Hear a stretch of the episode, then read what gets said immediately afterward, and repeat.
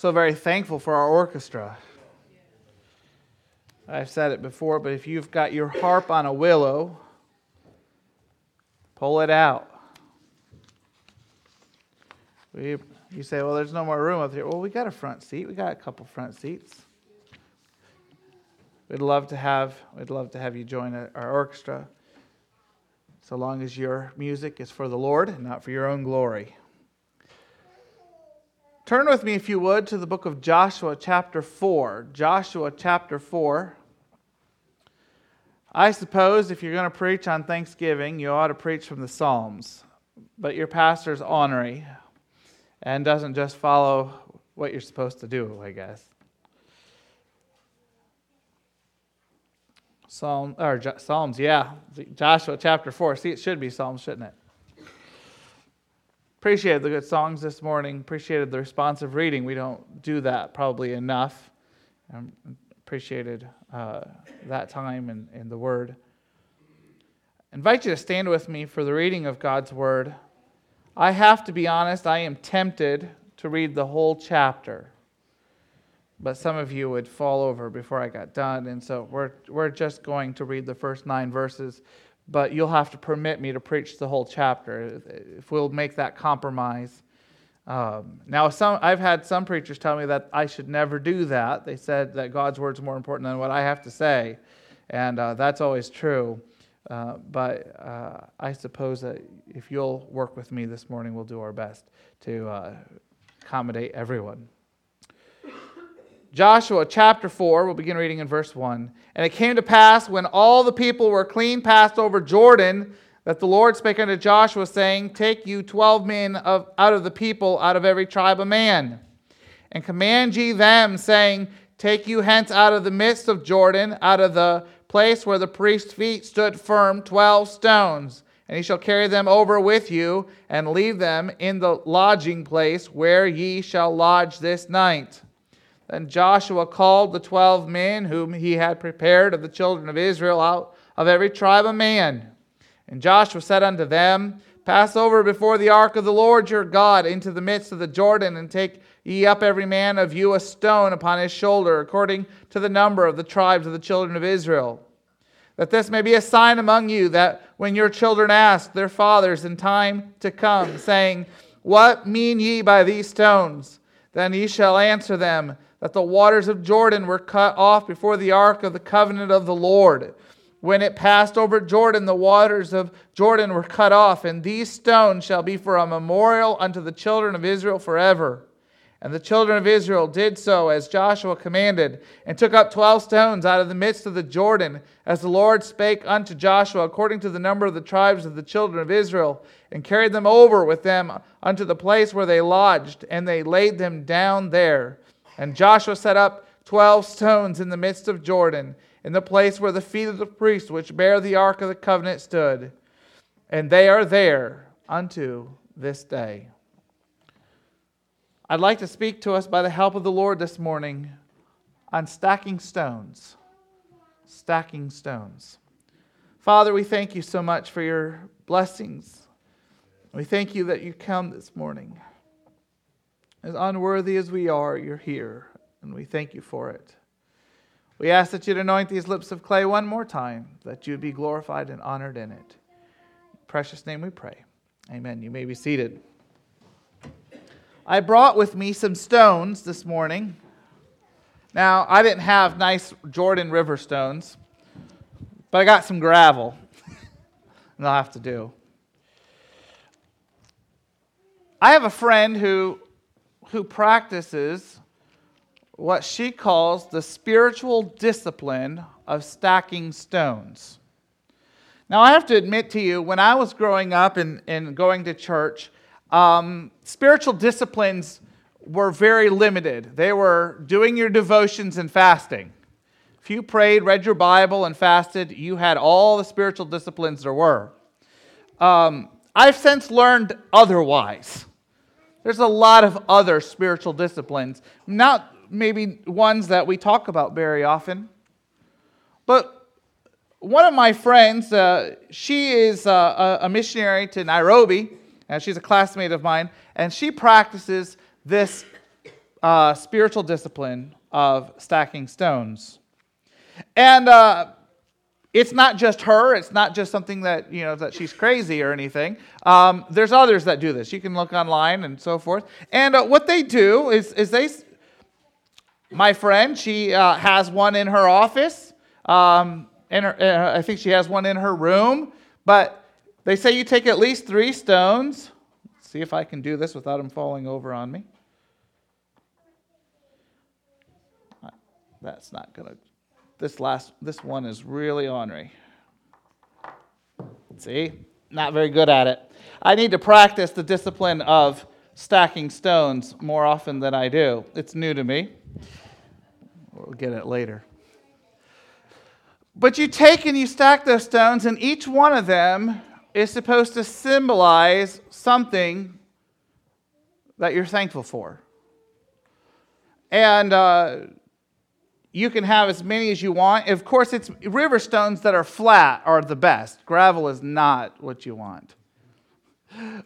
But um, they symbolize, they represent something.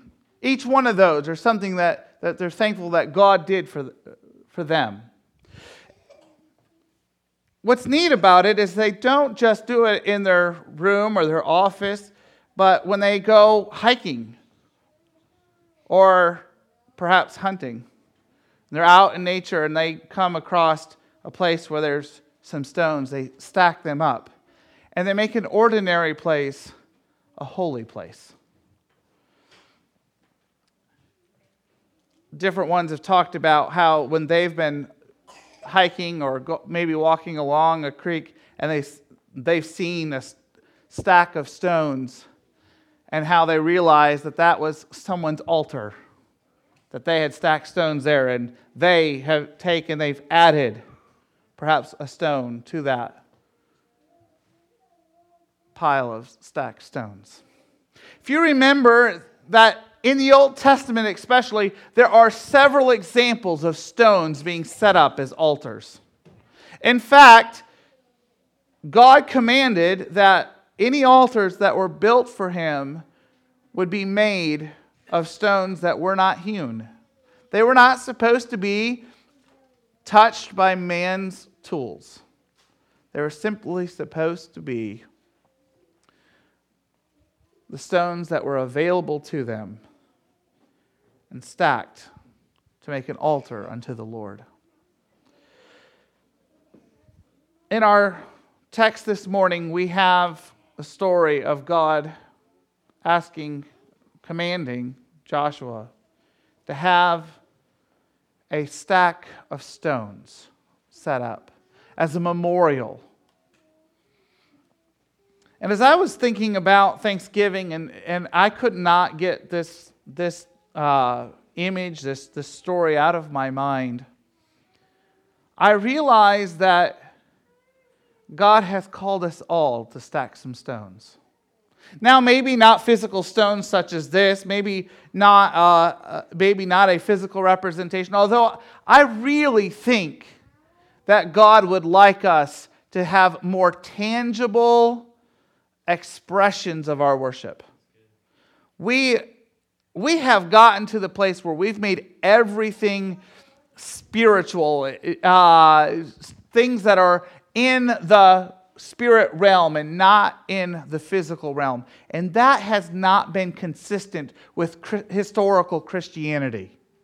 Now, I know there have been some, uh, and I want to be careful here, but to, I don't want to criticize so much, but it has seemed like some have gone into idolatry with their physical representations. And yet, this morning, I would suggest that we may have swung the pendulum just too far. And we're awful close sometimes to Gnosticism, the way that everything becomes the spirit world and not physical. We serve a God who wants to inhabit a physical world as well. The Anglicans have their Anglican prayer beads and the Catholics have their rosaries. And I suppose that, that those things seem pretty foreign to us. I know they were to me until about a year ago when someone gave me my first Anglican prayer beads. I wish I would have brought them over uh, this morning. Um, they're just beads in a, in a circle, three large beads uh, forming perhaps a cross. Um, there's a cross at the end. But I have found when I pray, and, i and as, as I'm just going from bead to bead, as I'm thinking and praying about your name, and just having something physical and tangible in my hand. Now, I suppose some of you are already starting to write me off. This pastor's gone way wacky.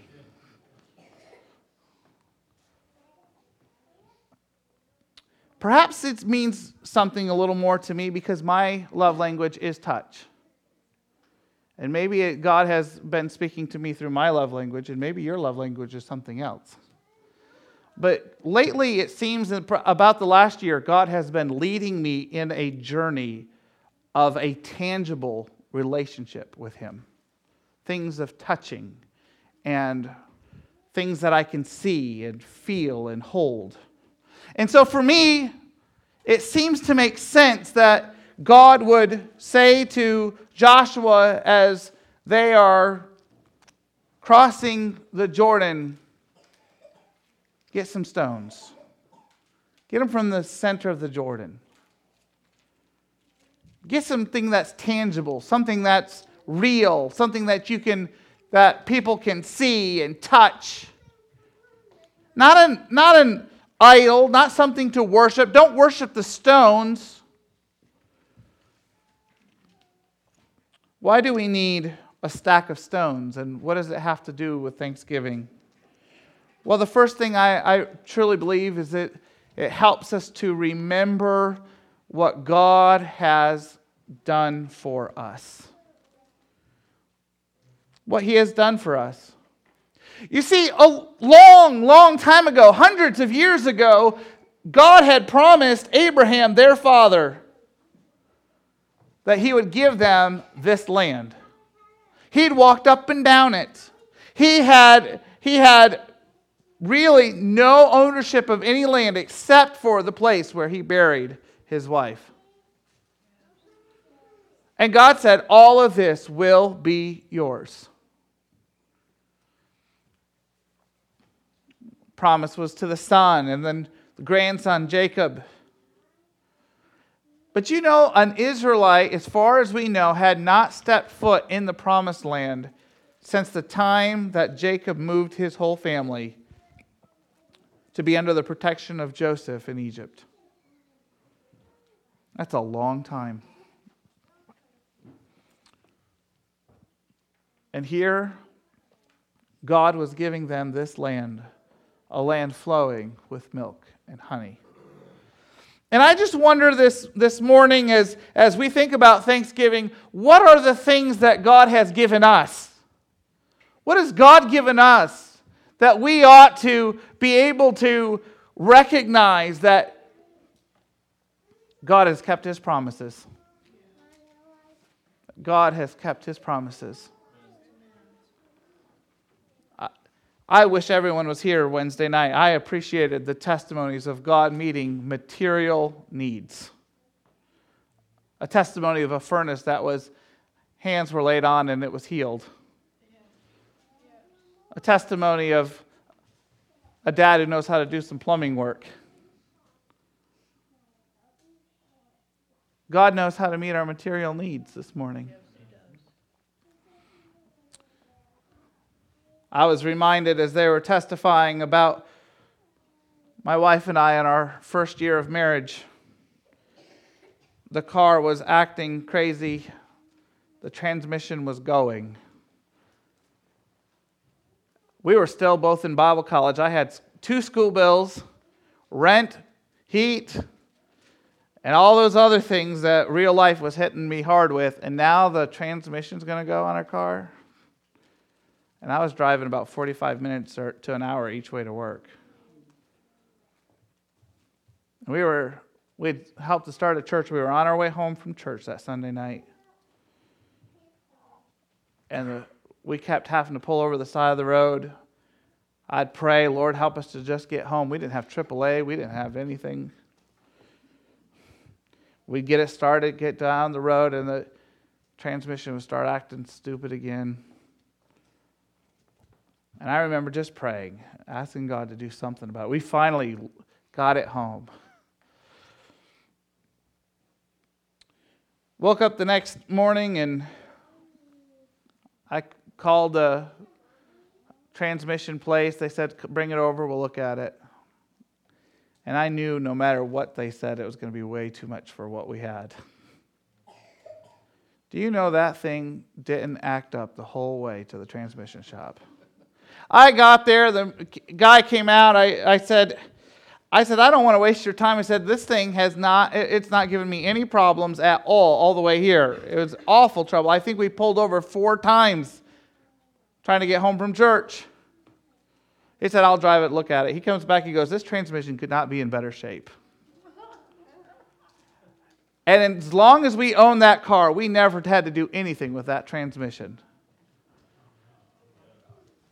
There's a stone, maybe not a physical stone such as this, but there's a stone in my memory of when God saw where we were financially and knew that we couldn't afford a new transmission, and we certainly couldn't afford a new car. There's a stone in my memory of material needs. It was that winter, actually, that I was out calling. You know, for some reason, uh, trying to start a church, it doesn't pay very well. I don't know if you know that or not. They, they, for whatever reason, it just it's not a lucrative job. We were also uh, working part time at UPS, loading loading trucks. But uh, I was out calling one Saturday, and it was right after Christmas. And I, I remember I had I had for my coat, the zipper was broken. It was hanging wide open. It was bad shape. And I was out calling, and, the, and would you know we were out calling in the ritzy part of town that day? And uh, we rang at the doorbell, and the lady came to the door, and, and of course, I was inviting her to church. I'd, I'd been to her house before. And she said, You come on in here. It's too cold to be standing out there. Well, that was good news. And she said, Is that the warmest coat you have? I said, I was very embarrassed. It's like, yeah, it really is. She goes, You know what? She goes, I bought my son a brand new coat for Christmas. He does not like it. He, in fact, so uh, he said, she says, I, I got it, I got it, I have it in the, it's in the dryer right now. If, if you'll wait here and chat with me for a little while, when it gets dry, I'll, I'll see if you like it and if you can have it. She pulls out this coat. If I had unlimited funds, that was the coat I would have picked for my winter coat. It was a name brand that was that I liked. It was the right color, and I if you still if you see me in a winter coat, that tan one, uh, that's the one. 15 years later, I'm still wearing that coat. It was a great great deal. You can't beat free. But God knew God knew I needed a winter coat.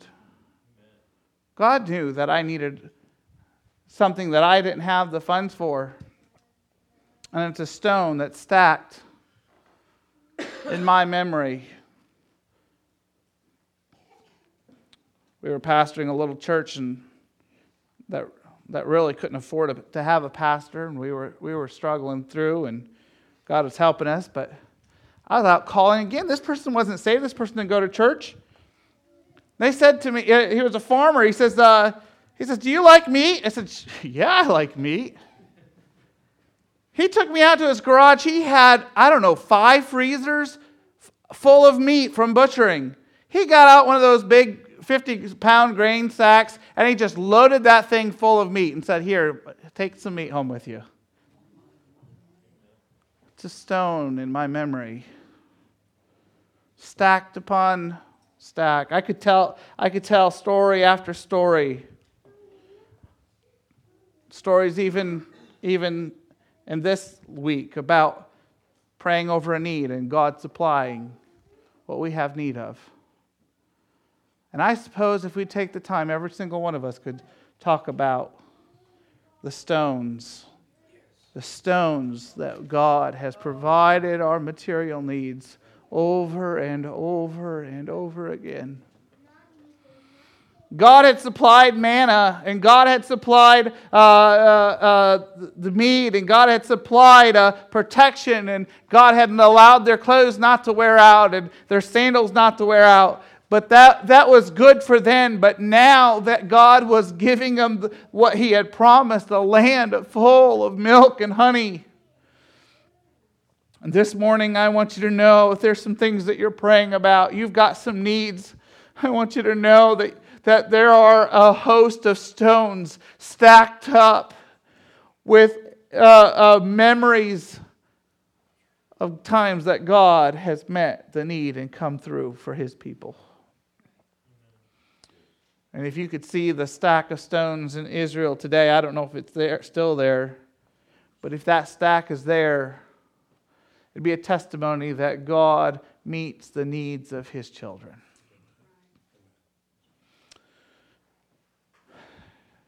He meets our needs. But I, I thought also this, this morning, as I pondered the story and what it represented, I realized that, it, that God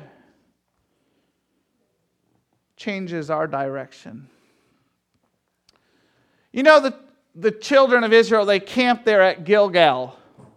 Now, one of the great things about being a, a Bible uh, studier is that we get to find out what these things mean. You know, a lot of times you just read through the Bible and you just, oh, Gilgal, all right, and whatever. Gilgal means God has rolled away our reproach. You see, for 40 years, the children of Israel have wandered around the wilderness because they couldn't stop sinning. They, they couldn't be thankful. In fact, they didn't practice thankfulness. They kept complaining and whining and fussing. For 40 years, they had to wander around because they, when God didn't come through uh, and, and show up when they wanted Him to show up, they went and built an, an idol for themselves. And God said, You know what? Enough's enough. You're not going to see the promised land. Ch- your children will. I'm going to keep my promise, but you all aren't.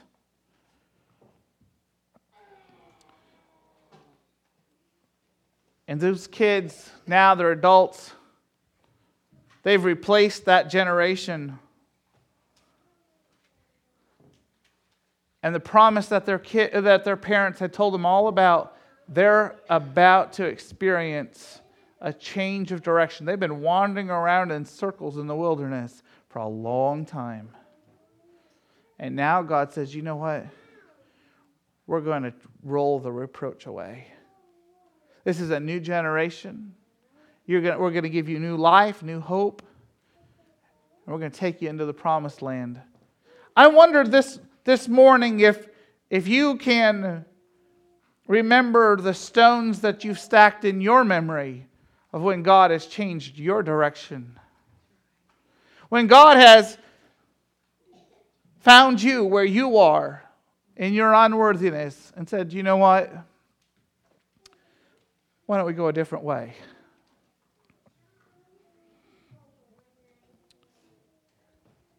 As we heard last year, when we first came and we asked you to give your life story, how many times that God pull, uh, had to pull you out of your mess that you made.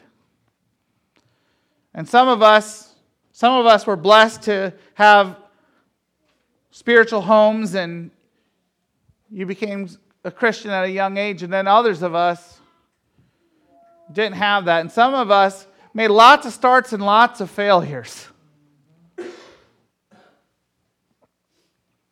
And maybe we look at those pile of stones and we think, you know, what a what a shame. What a shame for that that I didn't trust God the first time. It's what a shame that it, that I had I have a pile of these stones of of when God had to get a hold of me again and again and again Folks, these are, these are monuments to God's grace.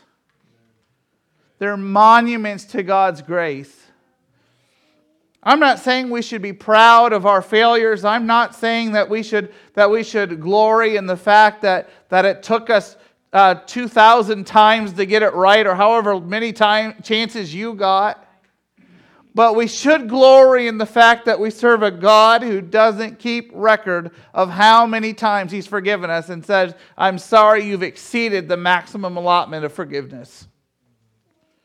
The pile of stones that, that you have and I have this morning, that, that our testimony that God looks down at, at us and He sees our faults and He sees our failures and He loves us anyways.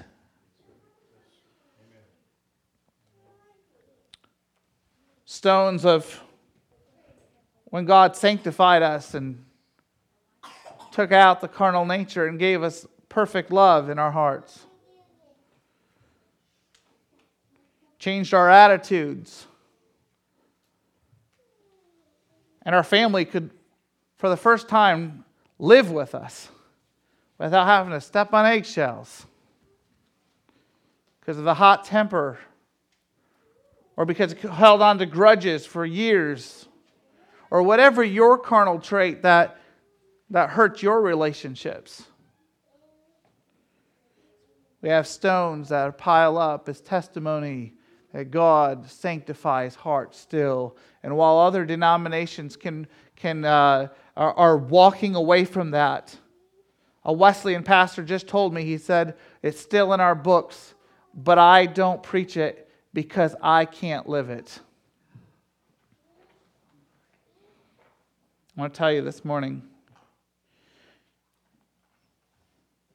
they can kick down the pile of stones that were set by John and Charles Wesley and Phineas Bresee and Phoebe Palmer, William Booth, Samuel Logan Brengle. They can kick down the pile of stones, but folks, they cannot destroy the message of holiness. Amen. They can forget it. They don't have to live it. They don't have to preach it. But as long as I live, I want to add my stone to the pile that God changes directions and God sanctifies. But I think about those times of recommitment.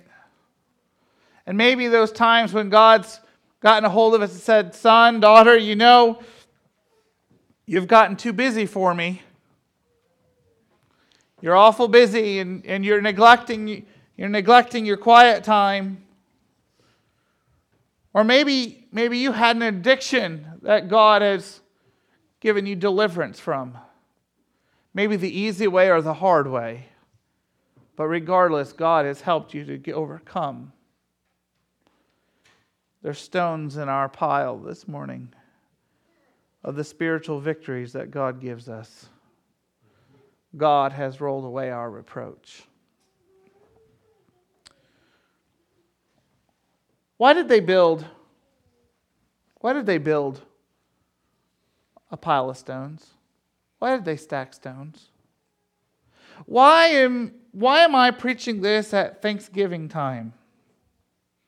It's not just about things to be thankful for. I, I, I think that all of us could have easily, if I, if I would have just uh, ha- taken time for us to, to say what we're thankful for, and we'll probably do a lot of that Tuesday night. But it isn't just about saying that we're thankful.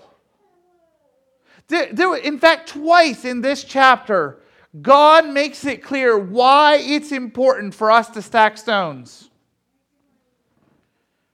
Because the next generation is going to come along and they're going to be curious. What's the meaning of these stones? Why did you stack stones here? And twice in this passage, God says that you'll tell them what God has done for you. Thanksgiving is a time when we get together with family. And all of us, I suppose, have family that doesn't know the Lord. Perhaps they've walked away. Perhaps they've, maybe they've never been saved. I don't know. But as we sit together and we eat turkey and stuffing and pumpkin pie and all those other goodies, there'll be an opportunity, probably. Most families have this tradition that they go around and say what they're thankful for.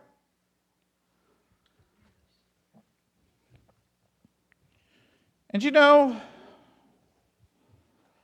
it's the one time of the year that the sinners ask the Christians for a testimony.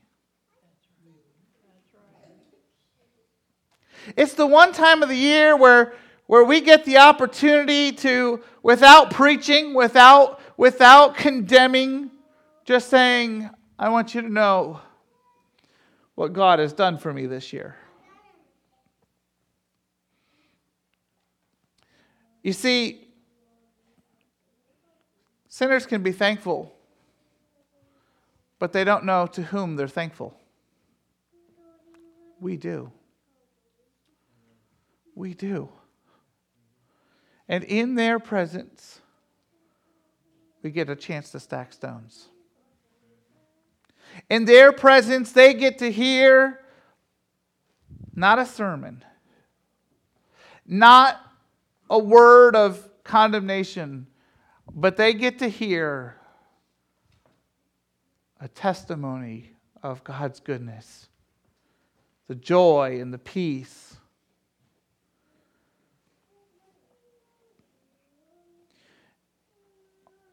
I don't know whether the practice, spiritual discipline of stacking stones will become a part of my spiritual journey or not. I almost wonder if it will. But I want to leave behind for my children and my future grandkids and great grandkids, I want to leave behind a pile of stacked stones that point to a great God. And the children of Israel, they would falter and they would fail over and over and over again. And God was merciful to them.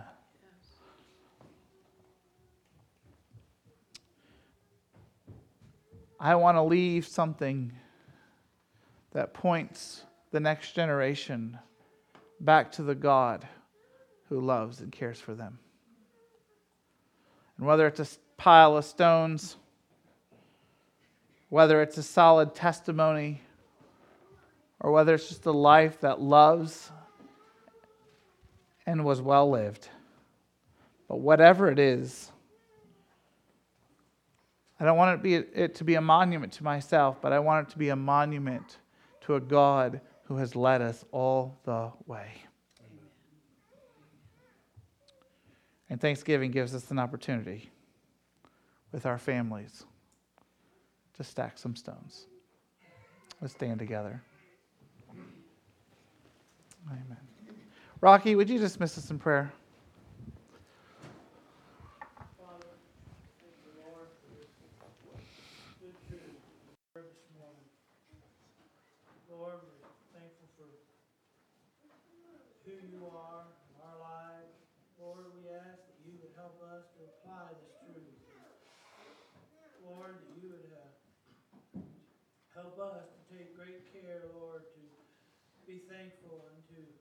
Lord, to you that will leave a legacy, Lord, to those that follow after.